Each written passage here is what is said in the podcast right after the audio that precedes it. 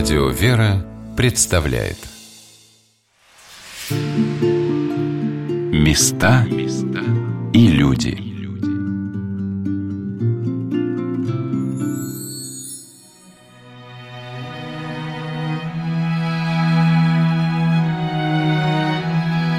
Донском Ставропигиальном мужском монастыре в Москве, в небольшом домике, расположенном в северной стене обители, где находились кельи патриарха Тихона, в которых он провел последние два года своей жизни, создан музей. Он представляет собой несколько очень маленьких комнат. Даже непонятно, как здесь мог располагаться и принимать святейший патриарх Московский и всея Руси. Первой среди этих комнат на втором этаже, напротив лестницы, была комнатка, где дежурили красноармейцы, которые присматривали за святителем Тихоном, находившимся здесь под домашним арестом.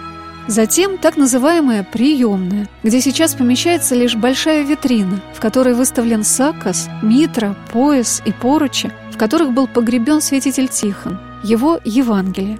А по стенам висят фотографии, на которых мы видим патриарха с теми, кто был с ним рядом – Благочинный Донского монастыря игумен Григорий показывал мне экспонаты музея и рассказывал о тех, кто изображен на этих фотографиях. Здесь мы видим, патриарх вот снимается с, с другими священнослужителями, которые так или иначе пострадали в тот период. Вот там Петр Крутицкий, его место блюститель, который вот также в лагерях оказался. Иларион архиепископ Верийский, да, ныне тоже причисленный к мученикам митрополит Петроградский Вениамин. То же самое, то есть люди в то время, даже вот когда собор шел, первый Получается, пострадавший был самый старейший участник собора, митрополит Владимир Киевский. В этот период собор заседает, приходит известие, что убит митрополит Владимир Киевский, первый новомученик. Ряду, затем уже последовавших за ним в ряду вот этого сонна мучеников, новомучеников, исповедников, которые страдали за Христа, за веру, отдавали свои жизни. В начале февраля 1918 года, на второй сессии собора, когда развитие событий в стране показало, что жизнь каждого православного епископа, не исключая патриарха, находится под угрозой ареста и расправы в целях сохранения неприкосновенности и преемственности патриаршего престола, 7 февраля собор вынес экстренное постановление на случай болезни, смерти и других печальных для патриарха событий – Постановление предполагало, что патриарх единолично назначит себе преемников, которые в порядке старшинства будут блюсти власть патриарха в чрезвычайных обстоятельствах. Имена их он сохранит для безопасности в тайне, сообщив о назначении лишь своим преемникам. На закрытом заседании собора патриарх доложил, что поручение он исполнил. В 1924 году патриархом было написано завещание, в котором он указал на трех своих преемников – Лишь один из них был к моменту смерти патриарха Тихона 7 апреля 1925 года на свободе – митрополит Петр Крутицкий. Два других, митрополит Кирилл Казанский и митрополит Агафангел Ярославский, находились в заключении. На стене кельи, в которой принимал патриарх, висит его фотография с митрополитом Петром Крутицким, а также фотография священномученика митрополита Киевского Владимира – почетного председателя Поместного собора 1917-18 годов, который был убит в Киеве 7 февраля 1918 года первым из архиереев Русской Православной Церкви.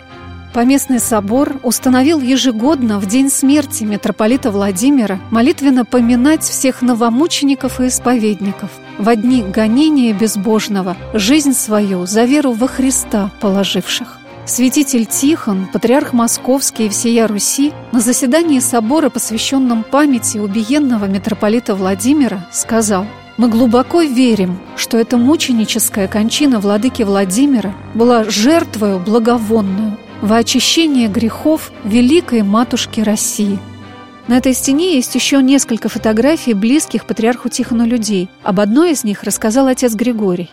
Вот старец Засимовой пустыни старец Алексей, который тянул жеребий. Вот заседание самого собора, в Троице Сергиевой Лавре. Вот патриарх Тихон Яков Анисимович Полозов, келейник патриарха. Рядом с ним, вот он. Он был такой, как келейник, Он келейник, да, телохранитель, да, возможно, да, может быть так. Ну, что-то по хозяйству вот помогал, если он там внизу жил, здесь рядом. Патриарх был наверху. Преподобный Алексей Засимовский летом 1917 года был вызван из полного затвора митрополитом Тихоном для участия в монашеском съезде, проходившем в Троице-Сергиевой лавре. На съезде его избрали участником поместного собора. Старцу Алексею в то время был уже 71 год.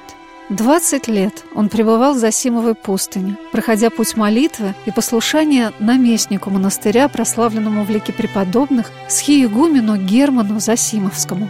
В начале XX века Засимова пустынь, расположенная неподалеку от Лавры, стала для многих тихой пристанью в шумном водовороте событий. Здесь проходила истинная монашеская жизнь в сокровенной молитве и скромном труде – Принимали паломников, которые любили пустынь за долгие богослужения, возможность поговеть и причаститься. Привлекал в обитель и духоносный старец. Многие москвичи, известные люди, такие как великая княгиня, преподобная мученица Елизавета Федоровна, игуменя Фомарь, основавшая Серафимо-Знаменский скит под Москвой, многие священнослужители, преподаватели московских духовных школ обращались к старцу за советом. Он принимал целыми днями напролет – Никто не уходил от него неутешенным. Если старец видел, что кто-то не удовлетворен его ответом, посылал за ним и снова беседовал, иногда по два-три часа. Он указывал людям на забытые грехи, привлекал их к покаянию, обладая даром прозорливости и рассуждения, советовал, как поступить в жизни. Такого высокой жизни подвижника, отдававшего всего себя на служение церкви и людям, и выбрали участники собора для определения божественной воли об избрании патриарха. Когда в 1923 году Засимова пустынь после кончины наместника монастыря Схиегумена Германа была закрыта, старец оказался на улице – Ему помогла одна из его духовных чад, которая уехала в Дивеево и оставила старца с его келейником и романахом Макарием жить в ее домике в Сергиевом посаде. Там и скончался в 1928 году старец Алексей, который на фотографиях отцов Поместного собора сидит рядом с патриархом Тихоном. Отец Григорий, показывая фотографию соборян, сказал о том, что участники собора были из самых широких слоев населения. Это были не только клирики и монахи, но и прихожане храмов, учителя и историки, купцы и крестьяне. В Донском монастыре уже после его возвращения Русской Православной Церкви в числе братьев находился архимандрит Даниил Сарычев, могилку которого с благоговением посещают многие москвичи. Он помнил святейшего патриарха Тихона и брал у него благословение. Вот что сказал об этом благочинный Донского монастыря игумен Григорий. Вот 48 -го года он поет в хоре здесь, вот в Донском монастыре. А когда монастырь открыли, он автоматически уже стал частью братьев монастыря. Точнее, скажем, одним из первых да, братьев Донского монастыря. В течение почти вот до 20 лет он здесь пребывал с нами. Все, кто приходил, а он как такое вот промежуточное звено между той эпохой, еще до военной, да, помнящий и видевший патриарха Тихона и нами. В монашеской жизни очень вот эта преемственность важна. Особыми реликвиями музея в Донском монастыре являются не только личные вещи святителя Тихона, обретенные вместе с его нетленными мощами. Здесь есть и грамоты, и антиминс, подписанные рукой святителя Тихона. На этой вот стене ставленническая грамота, подписанная патриархом Тихоном. Божьей милостью, вот, Россия, смиренный Тихон – вот. И ставническая грамота здесь или в священнике, или в дьякона, вот она такая красивая выдавала. А дьякона Петра Кедрова в Иерее, 1918 год. Действительно, грамота такая целая выдавалась. Вот. Для нас ценное то, что вот подпись патриарха есть. Смиренный Тихон. А так каждый патриарх подписывался смиренный? Да, на антиминцах, на антиминцах вот то, что доводилось э, видеть и Алексея, и Пимена, там освящением антиминца происходит, там дата пишется, для какого храма, и подпись патриарха, и там написано да, смиренный Пимена или смиренный Алексей.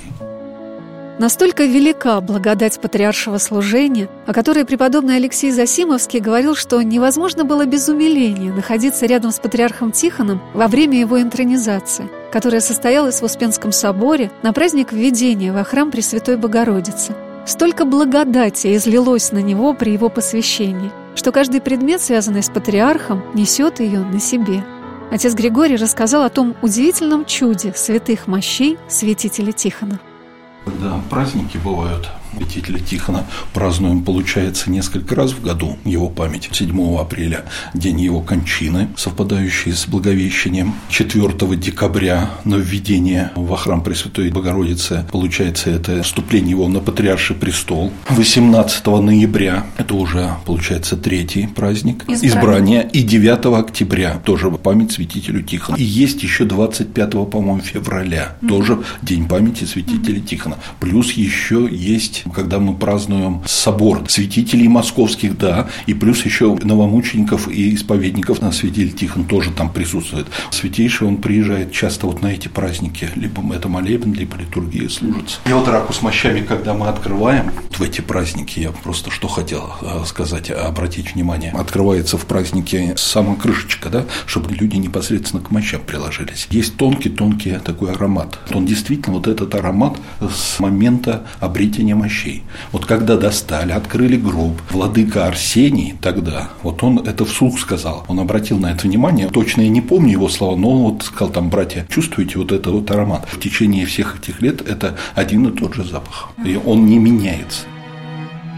Сегодня на «Волнах Радио Веры» мы вспоминаем о событии, которое вошло в историю Русской Православной Церкви как главное чудо XX века, объединившее вокруг себя всех священнослужителей и верующих русских людей особым промыслом Божьим, указавшим на восстановление в России патриаршества. Удивительно то, что музеев, в которых можно прикоснуться к памяти наших святейших патриархов, не так много – Главной святыней, по-прежнему являющейся тем местом, где бьется сердце русской земли, является Успенский собор Московского Кремля. Там покоятся мощи великих московских святителей, десяти митрополитов и девяти патриархов, среди которых святители Петр, Филипп, Макарий, Иов и Гермоген – Архиепископ Арсений Стадницкий описывал, как отцы Поместного собора после открытия его на праздник Успения Божией Матери все вместе проследовали после божественной литургии к мощам святителя Алексии, митрополита Московского, мощи которого пребывали в Чудовом монастыре в Кремле. При раке святителя Алексея хранились принадлежавшие ему по преданию облачения – сакос, епитрахилий, подризник и посох – к выносному образу святителя Алексея был привешен золотой перстень, подарок, исцеленный им в Орде ханша Тайдулы. А какие реликвии патриаршего служения находятся сейчас в церковно-археологическом кабинете в Троице-Сергиевой лавре в Московской духовной академии, об этом рассказал кандидат богословия, преподаватель кафедры церковной истории Павел Евгеньевич Липовецкий. Наш музей был основан в 1880 году, когда специальным указом Святейшего правительствующего синода было решено создать в Московской духовной академии церковно-археологический кабинет. Такое немножко необычное для современного уха название происходит от того, что при многих высших учебных заведениях и средних учебных заведениях России того времени учреждались именно кабинеты. То есть это была одна, зачастую небольшая комната, в которой собирали различные предметы старины, связанные с тем учебным заведением, о котором мы говорим. В Московской академии это действительно изначально был небольшой кабинет, и в нем собирались предметы, связанные с православной религиозной жизнью со всей московской епархии. Что сюда относилось? Это были иконы, старинные облачения и старинные книги, коли такие находились. В церковно-археологическом кабинете немного экспонатов до синодального периода, связанных с русскими патриархами. Это лишь книги, принадлежавшие патриарху Никону. А вот то, что представлено уже историей XX века, выставлено в самом первом из многочисленных залов музея. Прежде всего, это облачение патриарха Тихона. Увидим как раз облачение, которое носил святитель Тихон, будучи архиепископом Сан-Франциским в Америке, и то облачение, которое было ему подарено как патриарху московскому и всероссийскому. Вот эти два облачения.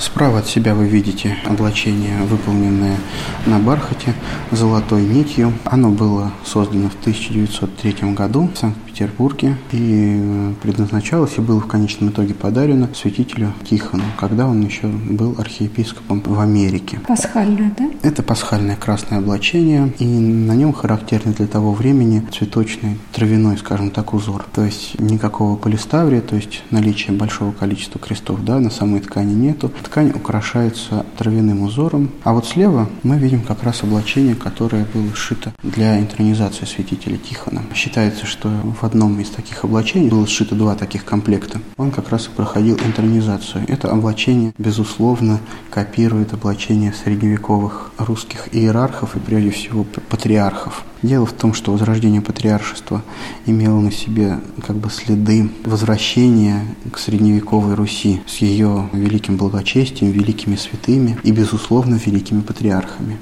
И именно поэтому те облачения, те предметы, которые были со святителем Тихоном на интронизации, как правило, либо были напрямую взяты из музеев, либо дублировали собой, показывали собой те облачения, которые носили его предшественники на патриаршем престоле. Воссоздание закрытого в годы лихолетия церковно-археологического кабинета связано с личностью святейшего патриарха Алексея I. Именно ему принадлежала идея восстановления этого музея. Одно из облачений святителя Тихона было выкуплено лично патриархом Алексеем I, отреставрировано на его счет и подарено Духовной Академии, но это не единственный экспонат, который был подарен патриархом Алексеем. Дело в том, что возрождение нашего музея связано именно с этим человеком. В 1950 году возникла идея воссоздать церковно-археологический кабинет при Московской Духовной Академии. И те экспонаты, которые мы видим вокруг себя сейчас, и стали основой этого возрожденного музея. Что это за экспонаты. Это фотографии, рисунки, которые были пожертвованы патриархом Алексеем I Симанским в церковно-археологический кабинет для того, чтобы увековечить память о его родителях и о каких-то моментах его служения. Павел Евгеньевич показывал детские фотографии святейшего патриарха Алексея I, рассказывал о его годах учебы и сказал, что будущий патриарх очень удивил родителей своим решением поступить в Московскую духовную академию, в то время, когда он еще являлся студентом Московского университета после Института восточных языков, где готовили детей дворян для дипломатической карьеры, и Капковского Николаевского лицея. Сергей Симанский служит несколько лет в военной части, как и полагалось в то время всем дворянам, и выходит в отставку. А выйдя в отставку, заявляет своим родителям, что решает изменить свою жизнь и поступить в Московскую духовную академию для того, чтобы служить церкви. Это был очень сложный шаг для будущего патриарха. Дело в том, что дворяне в России начала 20 века – это общество сословное. В сословном обществе каждое сословие должно находиться в своем месте. И перейти человеку из сословия в сословие очень сложно. И если крестьянин, становившийся священником или дворянином или почетным гражданином в городе в каком-то, это было идти на повышение, и этого желали все, то из дворян стать священнослужителем – это то, что мы сейчас сказали, пойти на понижение это не понимали. Тем более, что дворянство – это просвещенное сословие. Многие из дворян не только не веруют в Бога, но некоторые и хвалятся тем, что не веруют. А здесь молодой человек прекрасными перспективами. Ему, между прочим, предлагали по линии Министерства иностранных дел. И в будущем он мог, мог бы стать очень хорошим дипломатом, но он отказывается, настаивает на своем и поступает сюда, в Московскую духовную академию. Павел Евгеньевич показал фотографию, которая тоже говорит нам о преемственности поколений в русской церкви. И вот здесь как раз время пребывания его в Академии связано с одним из кандидатов на патриарший престол. Вы видите его фотографию слева от иконы Спасителя. Это епископ Арсений Стадницкий, как ректор Академии, как человек, которого вторым избрали на кандидата в патриарший престол. И вот епископ Арсений Стадницкий замечает молодого человека из дворян, очень хорошо образованного, и в скором времени постригает его в иноческий чин. Сергей становится Алексеем в честь Алексея, митрополита Московского. В 1903 году, ну и в дальнейшем, уже будучи в сане, патриарх Алексей, будущий, заканчивает Московскую духовную академию. Особенно в этих небольших комнатках, в которых расположены залы, посвященные святейшему патриарху Алексею I, является то, что, будучи студентом Московской духовной академии, он жил именно здесь.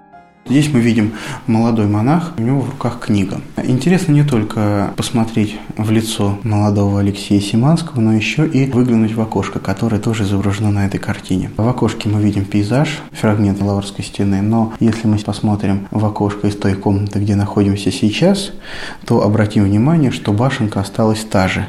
Это значит, что картина писалась здесь, и именно здесь была келья будущего патриарха. Следующие экспонаты, которые показал Павел Евгеньевич, связаны с периодом, когда будущий патриарх Алексей I находился во время блокады как ленинградский митрополит вместе со своей паствой. Вторая комната, посвященная патриарху Алексею, повествует о его жизни уже в качестве архиерея, митрополита и патриарха. И в частности интересен вот этот стенд, он небольшой, на нем не очень большие и не очень яркие документы, но документы, свидетельствующие, безусловно, о знаменательном периоде и очень тяжелом периоде жизни не только патриарха Алексея, но и всей нашей Родины. Дело в том, что когда началась Великая Отечественная война, будущий патриарх являлся митрополитом ленинградским. Он занимал ленинградскую кафедру, когда город оказывается в блокаде, митрополит Алексей отказывается на отрез выезжать в эвакуацию, остается в осажденном городе, служит и живет в комнатке под куполом одного из храмов. Во время бомбежки к нему залетело несколько осколков, чуть было не погубили его, но он остался, к счастью, жив, даже не был ранен, но осколки он эти сохранил, и они всю жизнь были вместе с ним. Вы как раз можете здесь их видеть. Знаменательное событие произошло в годы Великой Отечественной войны.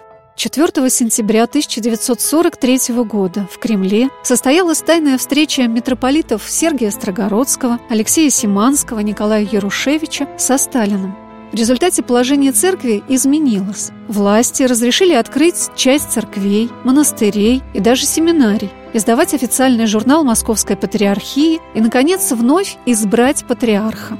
Избрание патриарха произошло не путем жребия, а утверждением единственного кандидата, долгое время являвшегося местоблюстителем патриаршего престола.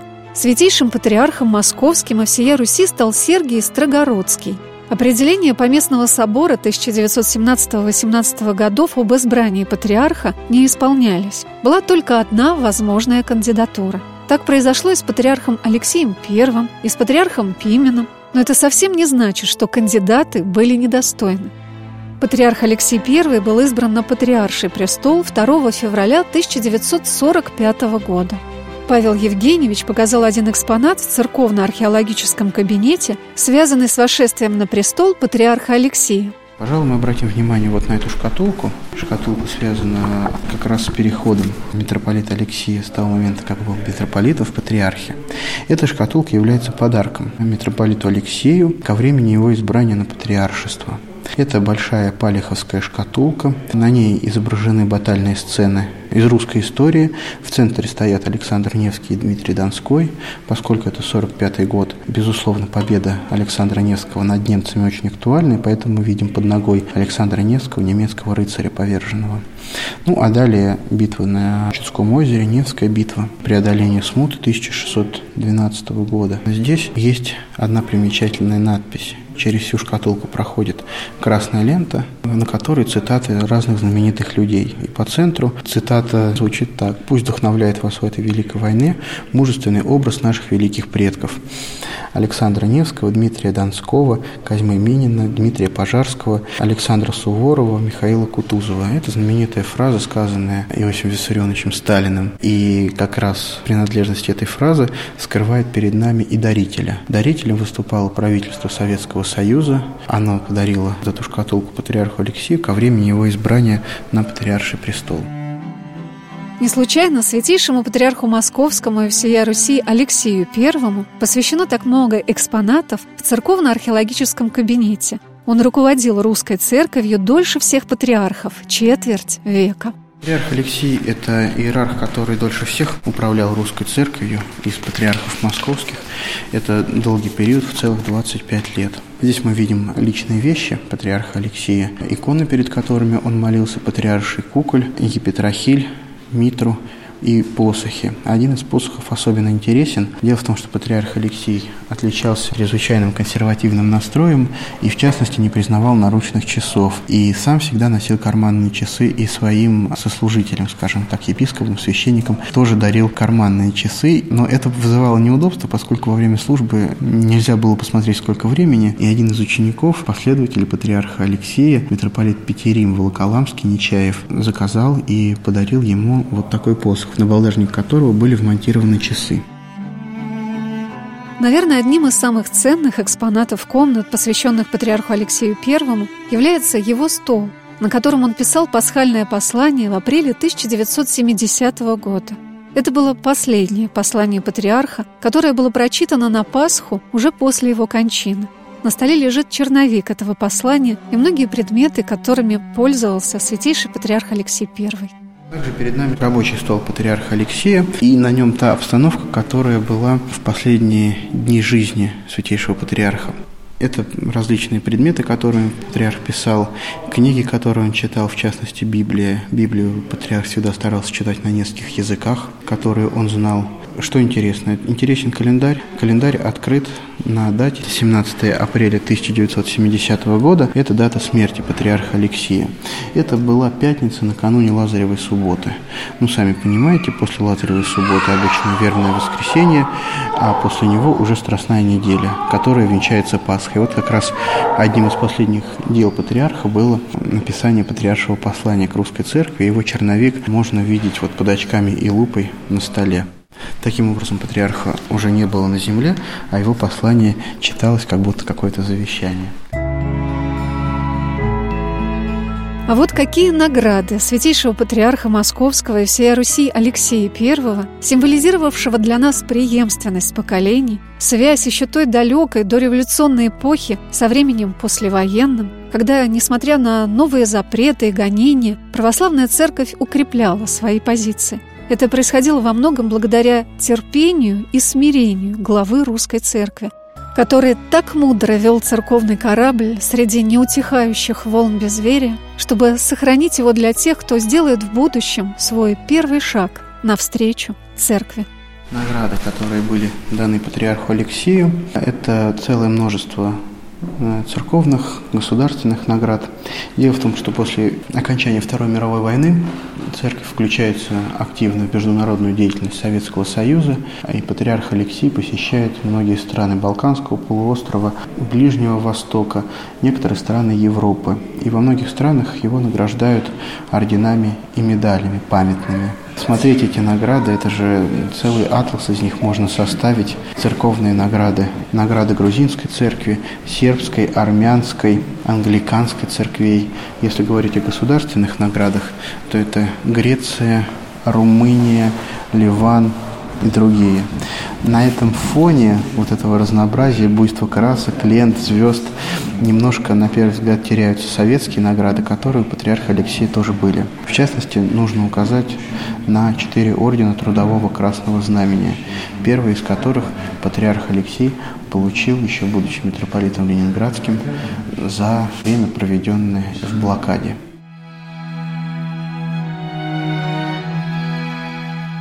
Церковно-археологическом кабинете Московской духовной академии находится также облачение святейшего патриарха Сергия, святейшего патриарха Алексея II, а еще архив фотографий, связанных со святейшим патриархом Тихоном. Но то, что является, наверное, первостепенным плодом деяний Поместного собора 1917-18 годов, это то, что у главы нашей русской православной церкви вновь есть своя, очень яркая, красивая, самобытная судьба, свое дарование и призвание, которое возвело его на высоту архиерейского служения, поставило главою епископов, первым среди равных, достойнейшим среди достойных, за которого молится вся церковь, чтобы Господь не спаслал этому человеку помощи укрепления в нелегком служении святейшего патриарха Московского и всея Руси.